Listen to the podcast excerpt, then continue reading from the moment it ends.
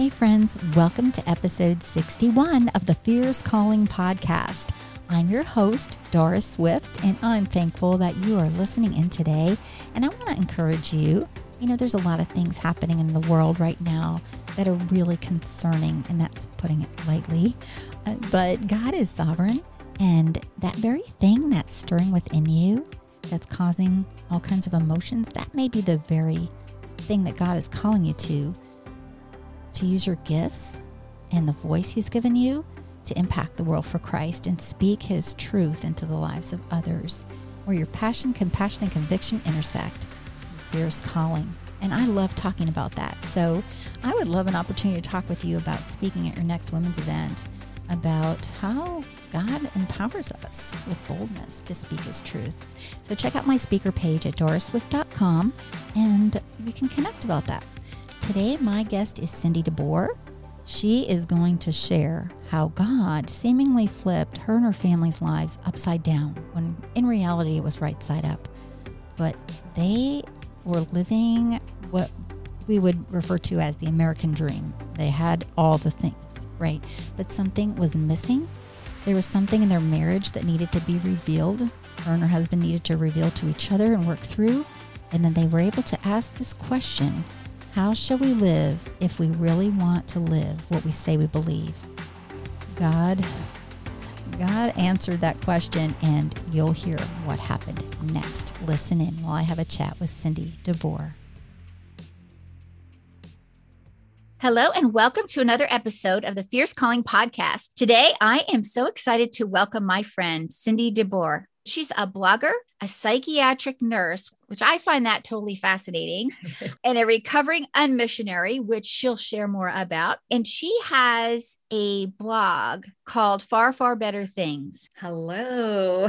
Thanks, Doris. Hey, Cindy. Hi. How are you? I'm great. We went through a program together, Chad Allen's program, which is uh, Book Proposal Academy Elite. And we were in a group of what, maybe ten or twelve of us? Yeah, something like that. Mm-hmm. Yeah, it was a real intimate group. And Chad just mentored us the whole way. And his assistant, Jody, was amazing. And we actually got an opportunity to meet all together in Grand Rapids for a live event. Yeah, it was beautiful. Yeah, it was an amazing, an amazing place too that we were able to meet at. So Cindy, I would love if you would share a little bit about your story with our listeners today and how you're taking action where your passion, compassion, and conviction intersect.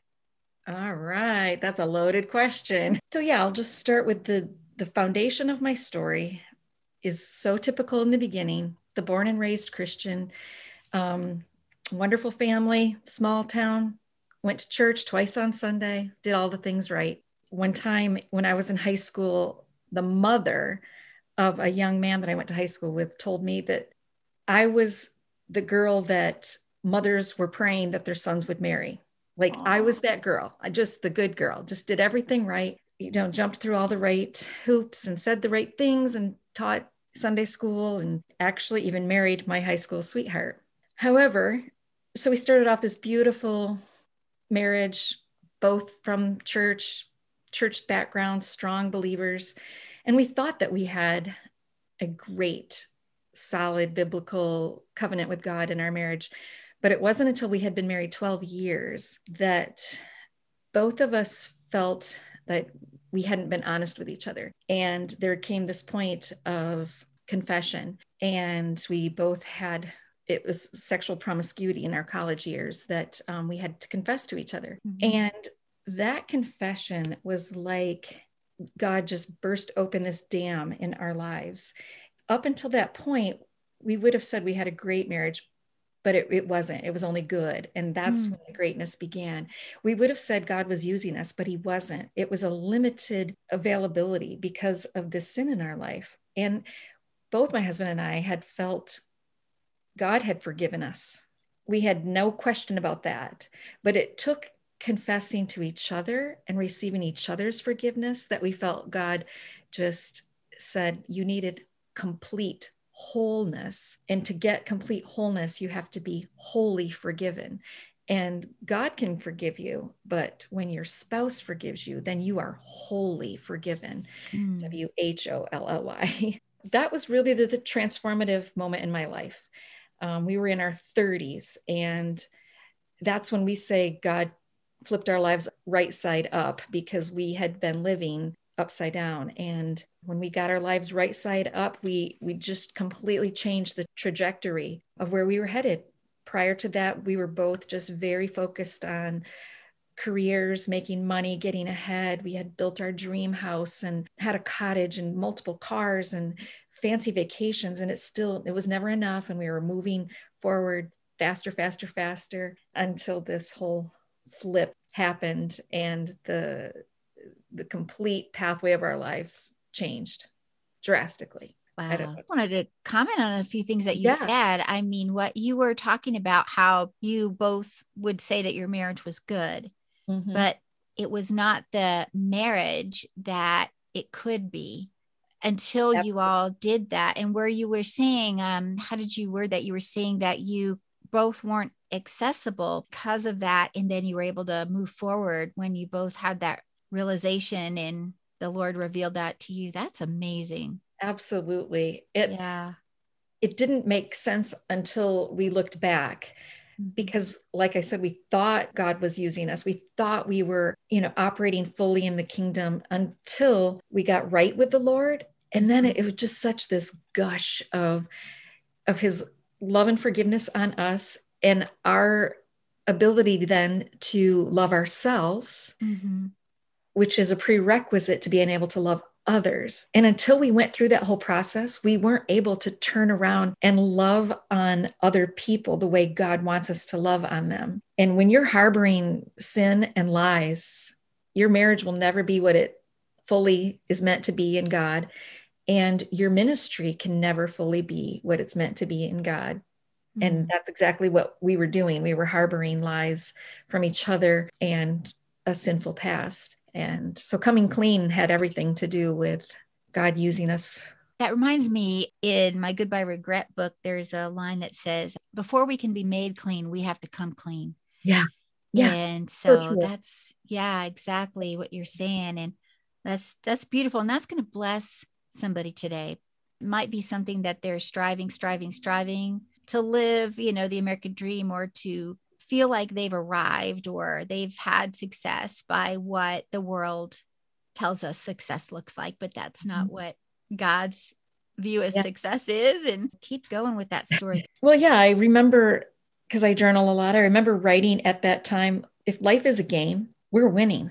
Like Paul and I were winning as we looked around us at the, the things that life can give you. And, you know, we had it: health, wealth, great position in the community, and respect and leadership. And he had his own private accounting firm and it was doing really well. And I was working at a hospital in Grand Rapids and doing really well. And yet we were so empty. Mm. So that was part of the impetus of uh, leading to the confession. But, you know, even that, it wasn't like we woke up the next day and suddenly God spoke to us. Well, one thing we started doing was praying together every night before we went to bed. And we had not had a consistent prayer life in our marriage up until that point. So that was hugely transformative, that we were spending intentional time together in prayer every night. But then we made a a decision to have a very focused prayer of, what if we lived what we said we believe? Because we had thought we were living according to God's plan for our life for the first twelve years of our marriage. But we started to see those red letters of the Bible a little bit differently when this whole transformation happened. And so we started that specific prayer: what if we lived what we said we believed? And then we just asked God to show us, what would that look like? What would life look like if we really lived out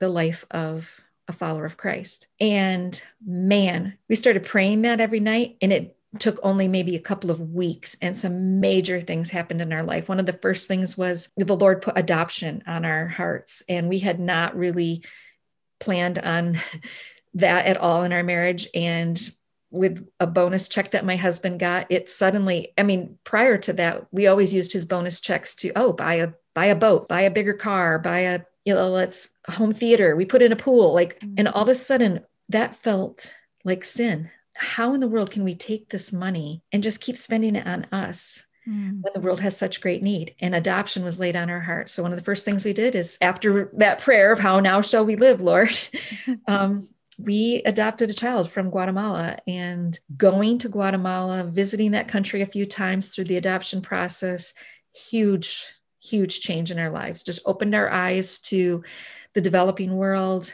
to true poverty, true need, to the crisis of orphans globally, mm-hmm. opened our eyes to so many things.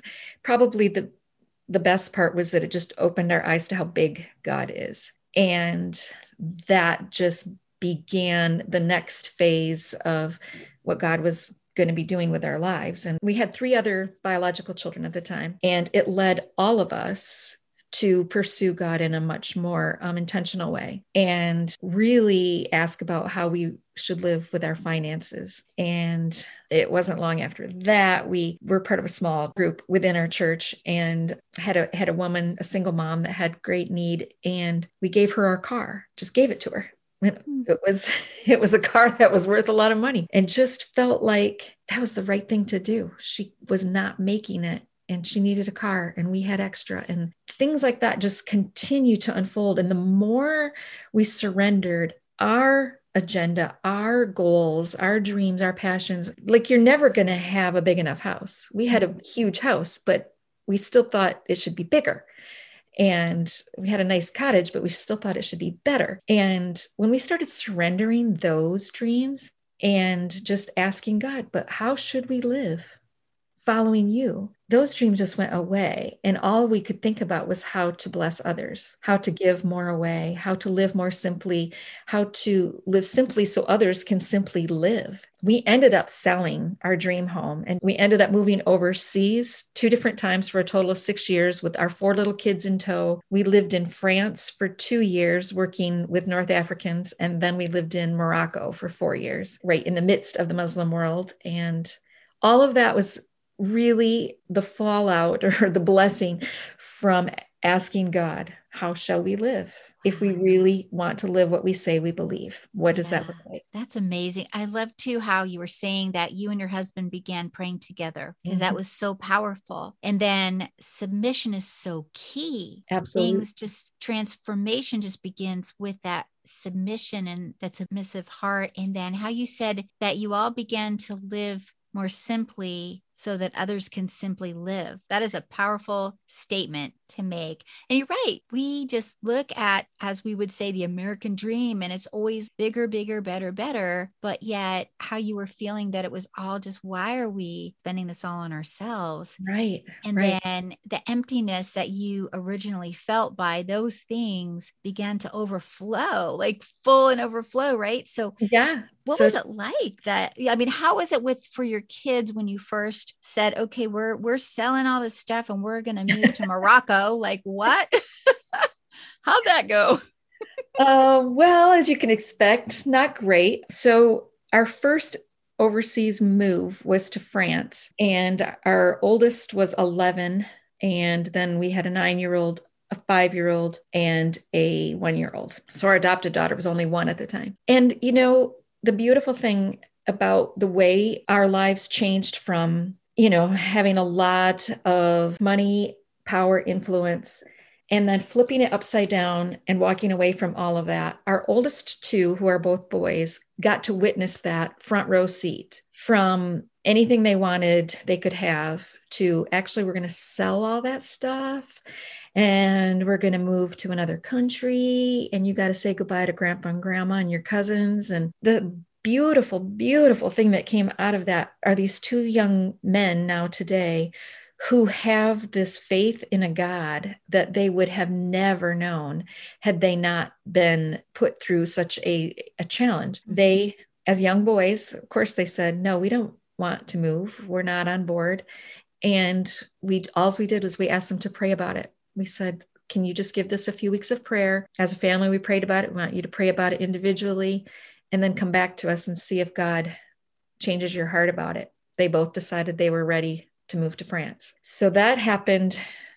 You know, our younger two were almost too young to really even understand that France is halfway around the world. It's not just down the street. And the second time when we moved to Morocco, all of the kids were old enough to weigh in. Our two oldest were going to be in high school. So they were going to graduate from high school in Muslim Morocco. And our younger two were junior high and elementary. So they were all very aware of what Morocco is and how it's not Michigan. And they were very aware of the sacrifice that they would be making and the friends that they would have to say goodbye to. And it was a much more challenging um, decision. But again, just by asking them to pray about it, all four kids came back and said, yeah, we're supposed to do this. And to this day, they will tell you it was the best thing that ever happened to them. Like, it just changed us all to the such a profound level that we would never want to be the people we were before. Yeah. And I love that you gave the kids an opportunity to hear from God too. Like, yeah. you know, as parents, sometimes it's just because I said so, or because we're doing this, we're the parents, you're the kids, you're supposed to follow what we say, which is true. But what an amazing blessing and a picture of godly parenting to send those kids off on their own to say, you pray about it. And what do you think God's telling you? Mm-hmm. So that everybody's on the same page. And because wasn't that such a blessing to transition with everybody feeling? Oh, for sure. That it was a call versus sure. we got to go because I, mom and dad said so. I mean, Paul and I were so sure this is what God wanted for us, but I can't imagine having done it with our kids kicking and screaming, you know, like, I, I don't know what we would have done. Like, we wanted them to be on board, but we wanted God to get them on board, not us. It has to be from him. And I got to tell you this really cool story about our son, Josiah, who's number two. He was entering high school when we were feeling the call to move to Morocco. And so we were back in Michigan, between France and Morocco. We were back in Michigan, and our, our school system here is phenomenal. And he, he had a lot of friends. He's handsome and athletic, and he was just going to be the jock in the high school and probably get the cheerleader. I don't know what the jock gets, but anyway, he, uh, yeah, he didn't want to go to Morocco. Like, who would? Mm-hmm. Why do I want to pack up all of this possibility as he's entering this fun stage of life and go halfway around the world and live in a developing country? So again, we asked him to pray about it, and he just kept for a couple of weeks said, I'm just not feeling it. I'm not feeling it. And as a family, Paul and I were even praying about, well, maybe this isn't from God then. If Josiah's not on board, we're not going to do this. One day he came home from school and he was standing in the kitchen. He's like, Mom, we need to talk. He said, God just spoke to me in the cafeteria today. I'm like, what? And he said, yeah, my friends were actually picking on a girl that she's kind of a loner. She sits by herself. She's not very attractive. And a couple of my friends made some really mean comments to her. And he goes, some of these guys are my best friends. And he said, I just had this moment where I thought, this is not who I am. This is not who I want to be. And if I stay here, I'm going to become more of this. I'm not going to be able to, I don't have the strength to lead this friend group. I don't have the strength to stand up for myself. And he just said, I don't want to be that guy. I do not want to be that guy. And he said, so I want to move to Morocco. Wow. What I mean, a profound moment in the cafeteria. And then for mom in the kitchen. I, we wept together. We hugged oh each other and wept. And he was fourteen. And let me tell you, when your fourteen year old son says something like that, that God spoke to him in the cafeteria, that he saw his future and didn't like what he saw. And he's like, I, I just, we got to go. I can't do this. And he was the last of the six of us to come around.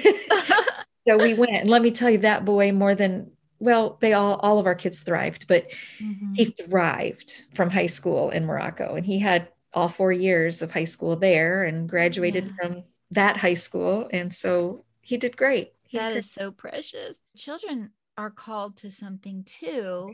And their mission is just as important to reach their age group or even, even adults. Absolutely. That just moved my heart amazingly, because I don't know that there's many adults that would come to that realization. That was exactly. a very mature thing. It was. Yeah. And of course, only from the Holy Spirit, because if you've only been on the planet fourteen years, you'll you don't have the same understanding of the Holy Spirit that a fifty year old yeah. does or whatever. So yeah, it was, it was totally miraculous. Yeah. And what an amazing thing too, regarding identity, because you, not only for you and your husband, but for your children, flipped what identity is really about. We can tend to tie our identity into what we've achieved, what kind of jobs we have, what kind of car we're driving, what kind of house we live in, whatever that is could become what our identity is. Do we have like a perfect credit rating? Different things like that. Right. We tend to be told that should connect to who we are or our identity. And by giving that blessing of let's see what God wants to do with us for the furtherance of his kingdom. And let's live as followers of Christ, mm-hmm. who we really are. That's so beautiful. I think one thing,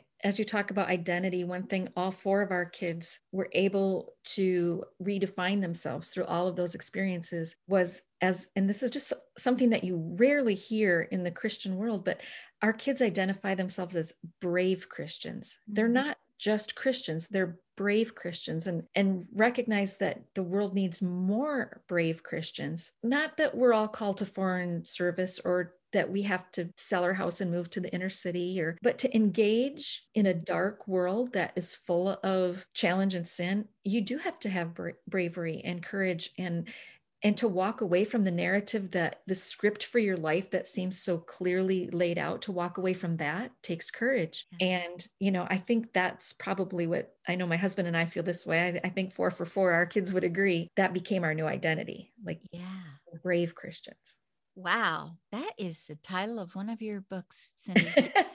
Brave Christians. Okay. I'm going to be waiting for that one to come okay. out, because that's awesome. So then you were in Morocco, in a country that is like nearly one hundred percent Muslim. And so what was that like for your family, and what kind of interactions and relationships were you able to build while you were there? Well, this is why I describe in my bio that I am an unmissionary, because I think, you know, our community here in the States, our church and our friends and our family, the only term they know to use for people that move to a foreign country, especially when that foreign country is Muslim, or if it's Buddhist or Hindu or whatever, the only word they have for that is missionary. And Paul and I felt very strongly that um, because Morocco is a closed country, you're not free to proselytize in that country. In mm-hmm. fact, it, it, you're risking your life, or at least to get kicked out. But even to honor the people that we would meet and know, we wanted to be one hundred percent honest and authentic.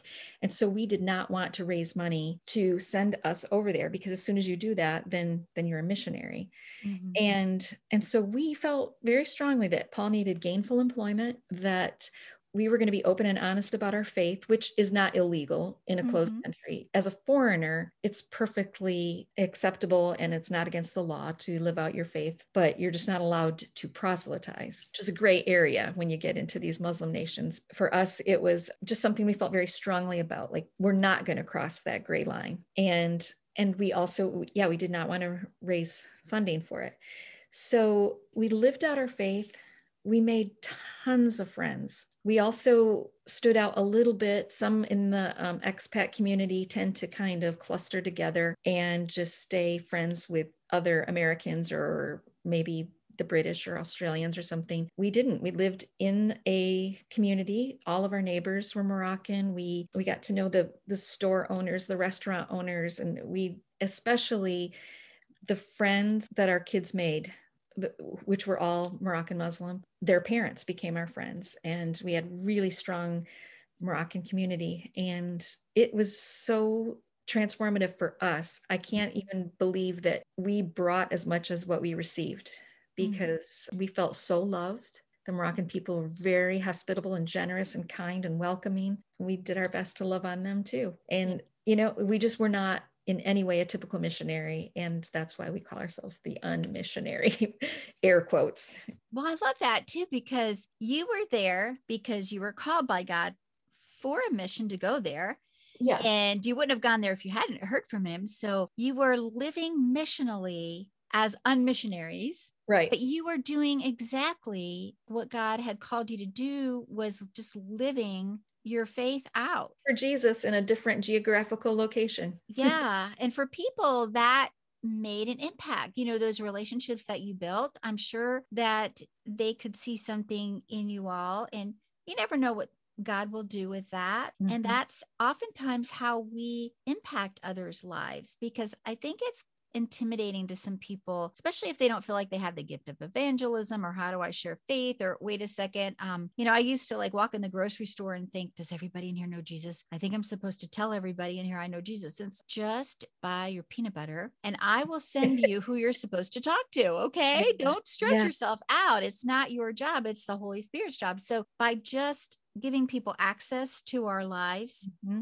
it speaks volumes mm-hmm. more than a specific agenda to plant a church or something, which are all good things, you sure. know, that will be a calling, but not everybody's calling looks the same, and it's different in different seasons. And it doesn't right. mean any is any less impactful for the kingdom. So I just love that you all, first of all, were on board together because God sent you there. You were right. sent. So that's very cool. There were so many miracles that led us to the decision to move to Morocco. So many things happened with my husband's business and our house and yeah, our kids and friends and so many things that God did that there was no doubt in our mind to not go would have been disobedience. Mm. So we knew this was of him. And then to get there and to not have an agenda and to not look at people as projects, but to just look at them as people mm. was the most freeing, beautiful way to express our faith.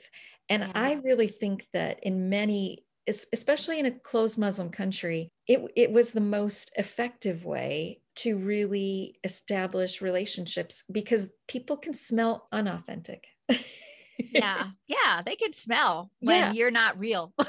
You're being real about stuff. Yeah. And I really think that's why we, we had such blessing to make so many friendships. You know, it was a unorthodox way of living abroad as a Christian, living out our faith, but I wouldn't change a thing, especially for our kids. They'll never be the same. And it broadened their world. It broadened their faith. It broadened their understanding of the other instead of looking at people groups and just lumping them all together. Our, our kids really learned that the best way to know a people group is to get to know the people group and live amongst them, share meals with them, do sleepovers, whatever. We all have some of our very best friends still in Morocco. They're, mm-hmm. they're our dear, dear friends, and they forever will be. How did the prompting then come for you to come back to Grand Rapids, and how did that happen? Well, it was one of the most difficult decisions we've ever made in our lives, to be honest. We we thought that we were going to live in Morocco for like twenty years or till retirement. Mm-hmm. And it did kind of come to an abrupt end, sadly, mostly because the school that we were a part of had changed hands. So my husband was the financial manager at this school, mm-hmm. and our two sons had graduated from it, and they were now back in the States in college. So half of our four children are four thousand miles away, which definitely added to the complexity of it all. But the school also had changed hands, and I just don't think my husband could have stayed working there and felt fulfilled. So he was looking for other work in Morocco because, again, we really felt compelled to fund ourselves. We did not want to raise money. We were, we used some of our life savings, our kids' college funds, like we were funding ourselves. Mm-hmm. And he just wasn't coming up with really good employment options. So it was either stay at the school because that was a job, or think about coming back. And then about that time, his parents and one of my parents, uh, my dad, started having some health issues. So now we had two kids plus parents starting to need us back in Michigan. Mm-hmm. And so it was a very, very difficult decision. I cried much harder when it came time to leave Morocco than when I cried leaving Michigan to move to Morocco. My heart stayed in Morocco. A big part of it is still there. Now we've been back in the States eight years. Mm-hmm. And in retrospect, God's timing was perfect. We needed to be here. In fact, my father got rapidly sick, and as a nurse, I needed to take care of him, and he ended up passing away. Paul's parents ended up passing away. Like, we needed to be here in the States, but it was the hardest decision we've ever made. We saw ourselves there for a lot, lot longer than four years. And I think our kids could have stayed too. I don't think any of us felt like, you know, really, God, we're done. This doesn't feel right, but it was right. And his timing was perfect, but it was hard. I'm sorry about all the loss too, that you had. It all just happened three years ago now. Mm. When my father passed away, within a couple of months after that, I found out, or we found out, my sister um, had brain cancer. My younger sister, she was only forty-five, and she had a horrific battle with glioblastoma for thirteen months. And then she passed away. And during the year that she was sick, my husband's parents passed away. So we had four very close family members all pass away within thirteen months. And with my own health issues, and for whatever reason, we that's the year we moved into the inner city. So there's just a whole lot going on in our lives in a very short period of time. It was yeah. pretty traumatic. Yeah. So you're in inner city, Grand Rapids. Mm-hmm. Okay. So you have a health issue as well, Cindy. Yeah, I do. I was diagnosed the year we moved back from Morocco, and I wasn't really even having any serious symptoms, but I just hadn't had any medical care for all those years that we were overseas. We just did that went by the wayside. And I, I was in, per, I thought I was in perfect health, didn't need any doctoring. Mm-hmm. But after we moved back, I was just, I couldn't get over the fatigue. And I thought maybe it was just the transatlantic move with four kids. And I was just more tired than I thought I should be. And once in a while, I felt a little short of breath. Those were my really vague symptoms. Mm-hmm. Which led to, oh, maybe six, nine months of testing. And eventually they found what I have. It's a crazy long name, Leo. Wait, I said it wrong. Lymphangioleomyomatosis. Mm. And it, I have cysts on my lungs. So it's similar to cancer, but they're not tumors. It's air pockets. And the problem with air pockets being on your lungs is it takes up space where oxygen exchange is supposed to happen. Mm. So yeah, the biggest, and only women get this, and it's very, very rare. And it's just, there's no treatment. It is degenerative and progressive, and it is going to be what takes my life. But it, in me, it seems to be progressing very slowly. Mm-hmm. So praise the Lord. I don't know why some women aren't as fortunate, but um, it has really helped me. It's crazy to say that a disease helps you, yeah. but it has. I have learned so much about God and how to live each day, each breath as if it matters, because in me, it does. Every breath is a gift.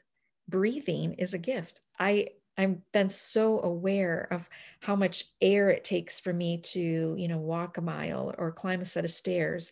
Mm-hmm. And so when you realize like every breath is a God-given burst of air, it yeah. just really puts you at his feet in mercy. Like, Lord, I can't, I can't even get out of bed this morning without you. So thank you for this reminder of your presence. And wow. so my disease has been just a real awakening for me. I, I don't think I'm going to get to live as many years as I would have otherwise, which is a loss, but I think I'm making better use of the years that I've gotten or that I have left because of the awareness mm. this disease has taught me. Yeah, we do take so much for granted. I just can see how that faith journey and how the love and the closeness to God has encouraged other people and inspired other people too. And you're writing about these experiences, right? Yeah. Tell us about I mean, that. You know, ev- everything that I've shared with you so far, it, none of it came easy. It's not easy to sell your dream house. It's not easy to sell the lucrative accounting firm that you worked hard to establish. It's not easy to tell your kids, oh, we're going to move you halfway around the world, say goodbye to your cousins. It's certainly not easy to find out your sister has brain cancer or that I myself have this tragic lung disease. But every single one of those instances and so many more, you know, it's suffering that produces that perseverance, and scripture is very clear about that, that we consider it all joy. It's not that God tells us to be thankful for everything, that we have to be thankful for a terminal illness or be thankful for cancer or whatever, but he tells us to be thankful in it. And so all of those things that came with a, a good amount of challenge, a good amount of heartache, a good amount of loss and sorrow, mm. even selling the house, there was sorrow in that. It still was God teaching us how to be thankful in that. Be thankful that in the midst of selling your dream home, you know that God is carrying you on to the next thing, and he's got you, and he's yeah. not going to let you fall. So in that, be thankful and have joy. Mm-hmm. So in everything, I have learned to be thankful. And so even though probably, you know, one of the biggest blows is the understanding that I'm, my life is going to be truncated and I'm not going to be able to see all my grandkids be born. I am not thankful for this disease, but I'm thankful in it. And I'm learning that because of all the things that we have been through over this last few decades, God has proven to me so, so faithful that even in this, even in life and death, mm-hmm. he's faithful. I can trust that. He taught me by being brave and trusting him with my children, with every step of the way, with everything that we surrendered to him. He's taught me his faithfulness, that now when it comes to the end of life and me not getting as many days on earth as what I thought I should get, mm-hmm. I wanted to be mad at God for that, but I, I couldn't because he's so faithful. And that's, that's what our story is. So such a good reminder to me constantly when I look back at how faithful God's been. Yeah. I can trust him with my tomorrows. That's so impactful and encouraging, inspiring when you were talking about you're not thankful for, or you're not living joyfully for that, but in it, not because yeah. of it, but while you're going through it and while you're in it. It just reminded me when you said that too, that you have learned, because it just sounds just exactly what Paul said. I have learned to be content in all situations. In and, all things. Yeah. yeah he did yeah. not say for all things. Yeah. That is very powerful, how when we're doing Bible study, looking deeper into how is this worded? Like, what does the meaning really mean? And it's easy for, too, the world can twist things like, well, how can you be thankful? Look, you're, you know, you've got this disease and what, you know, things like that. But the, just the fact being what you just said, God is faithful, and that is impacting lives. Mm-hmm. Like you're using your gifts to impact the world for Christ. And that's what is happening. There are some things that we don't choose. And then there, there are things that we can choose, like just putting those all side by side. You had a choice. You didn't have to sell your house. You right. didn't have to sell your car. Absolutely. Now you may not have the choice about what your physical disease is, or, you know, what is happening physically with you. So in some things we have choices, and some things we don't have choices. It's all up to God, but to choose him in every right situation right. is what just shines through. In That's your, our freedom. That's our freedom story. To choose him. Yeah. In, in every situation, whether they are easy, hard, joyous, or, or challenging, choose him. Yeah. Choose him. You know, the other huge thing that I've concluded, you know, I don't really even know if theologically it all makes sense, but I don't think that the definition of health is bodily only. And I think that we as Christians tend to use the word blessed, you know, I'm so blessed. And we tend to think of it as money, well, as health, wealth, and mm-hmm. status. And, you know, the, like those are blessings. But when those things start to be stripped away, mm-hmm. when Paul and I deliberately turned away from, from wealth and started giving it away and deliberately started going down the corporate ladder. And then my health, and when health and wealth and status and those things are starting to be stripped away, it doesn't mean God has removed blessings from you, because his goal is that, and our goal in life is to know him, to know him and be drawn to him, to glorify him and draw others to him. Well, we were able to do that so much better when we were stripped of the health, wealth, and status. So I think we got healthier as we lost what the world considers a blessing. And I shouldn't even say lost, like we gave away. We chose to walk away from the, the wealth and the status, but that's what made us healthier. Yeah. I our- think that's fantastic theology right there. I yeah, think that is, because when it comes down to it, it's us and God. And like they say, you know, that saying, you can't take it with you and all of that. And these, I mean, not to minimize your condition at all, or what you're going through, or the suffering or any of that, but our bodies were not designed to, to stay around forever, because this isn't our home anyway. Exactly. And so when our spiritual health and our emotional health and what we can impart and share with other people to find that same truth about who God is and to know him. Right. Right. That, yeah. That is, that is the picture of health. And, and you know, you people say, you're the picture of health. Really, somebody sick and dying on their last few days, you know, from cancer, they could be the picture of health. Because, I mean, the Beatitudes tell us what God's definition of blessings are, not what we have translated them to be here in, on earth. Like, we, again, we always, we talk about, you know, somebody gets a a new home and you go through it and you say, oh, you're so blessed. Well, you know what? Not really. The mm-hmm. Beatitudes say, blessed are the poor in spirit. You know, blessed are those who hunger and thirst for righteousness, or all the, the people that God says are blessed are the ones who have suffered. That's beautiful, Cindy. Why we say when God flipped our lives upside down, he actually flipped them right side up. That is, that is an awesome quote. I hope that's going to be in your book too. I know that this conversation was definitely ordained by God today, because people are going to hear it that need to hear it, and it's going to bring them such hope. So how can people connect with you, Cindy? I have a website, Cindy DeBoer dot com, and I will respond to anybody who reaches out to contact me. Right now, if somebody subscribes to receiving notifications from my website, I have a uh, free document, a P D F that they can get on there that is twelve simple ways that COVID actually makes us better people. Mm. And so it it kind of builds on some of the themes that we talked about today, that even COVID, even this terrible, awful pandemic, there are so many ways that we're actually healthier people because of it. And so that document they can get for free. But I I truly, truly have a passion to, well, it's partly my psychiatric nurse background, but also just the the trauma that we have been through with the loss of life in the last few years, in my own health. I have a real passion to help people that are struggling with depression right now, P T S D from everything that's happened over the past year.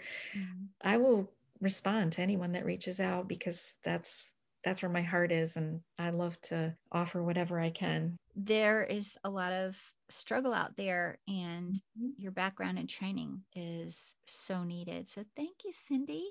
Oh, well, thank you. This has been so great to talk with you and spend some time with you today. And I'm going to put all of the links in the show notes of the things that we talked about, so people can find you and connect okay. with you. That'd be wonderful. And yeah, and I'd love to have you back on the show and hear more about your book and all of that going on. So oh, great. Thank you so much, Doris. Thank you, friend. All right. Well, we will talk soon. All right.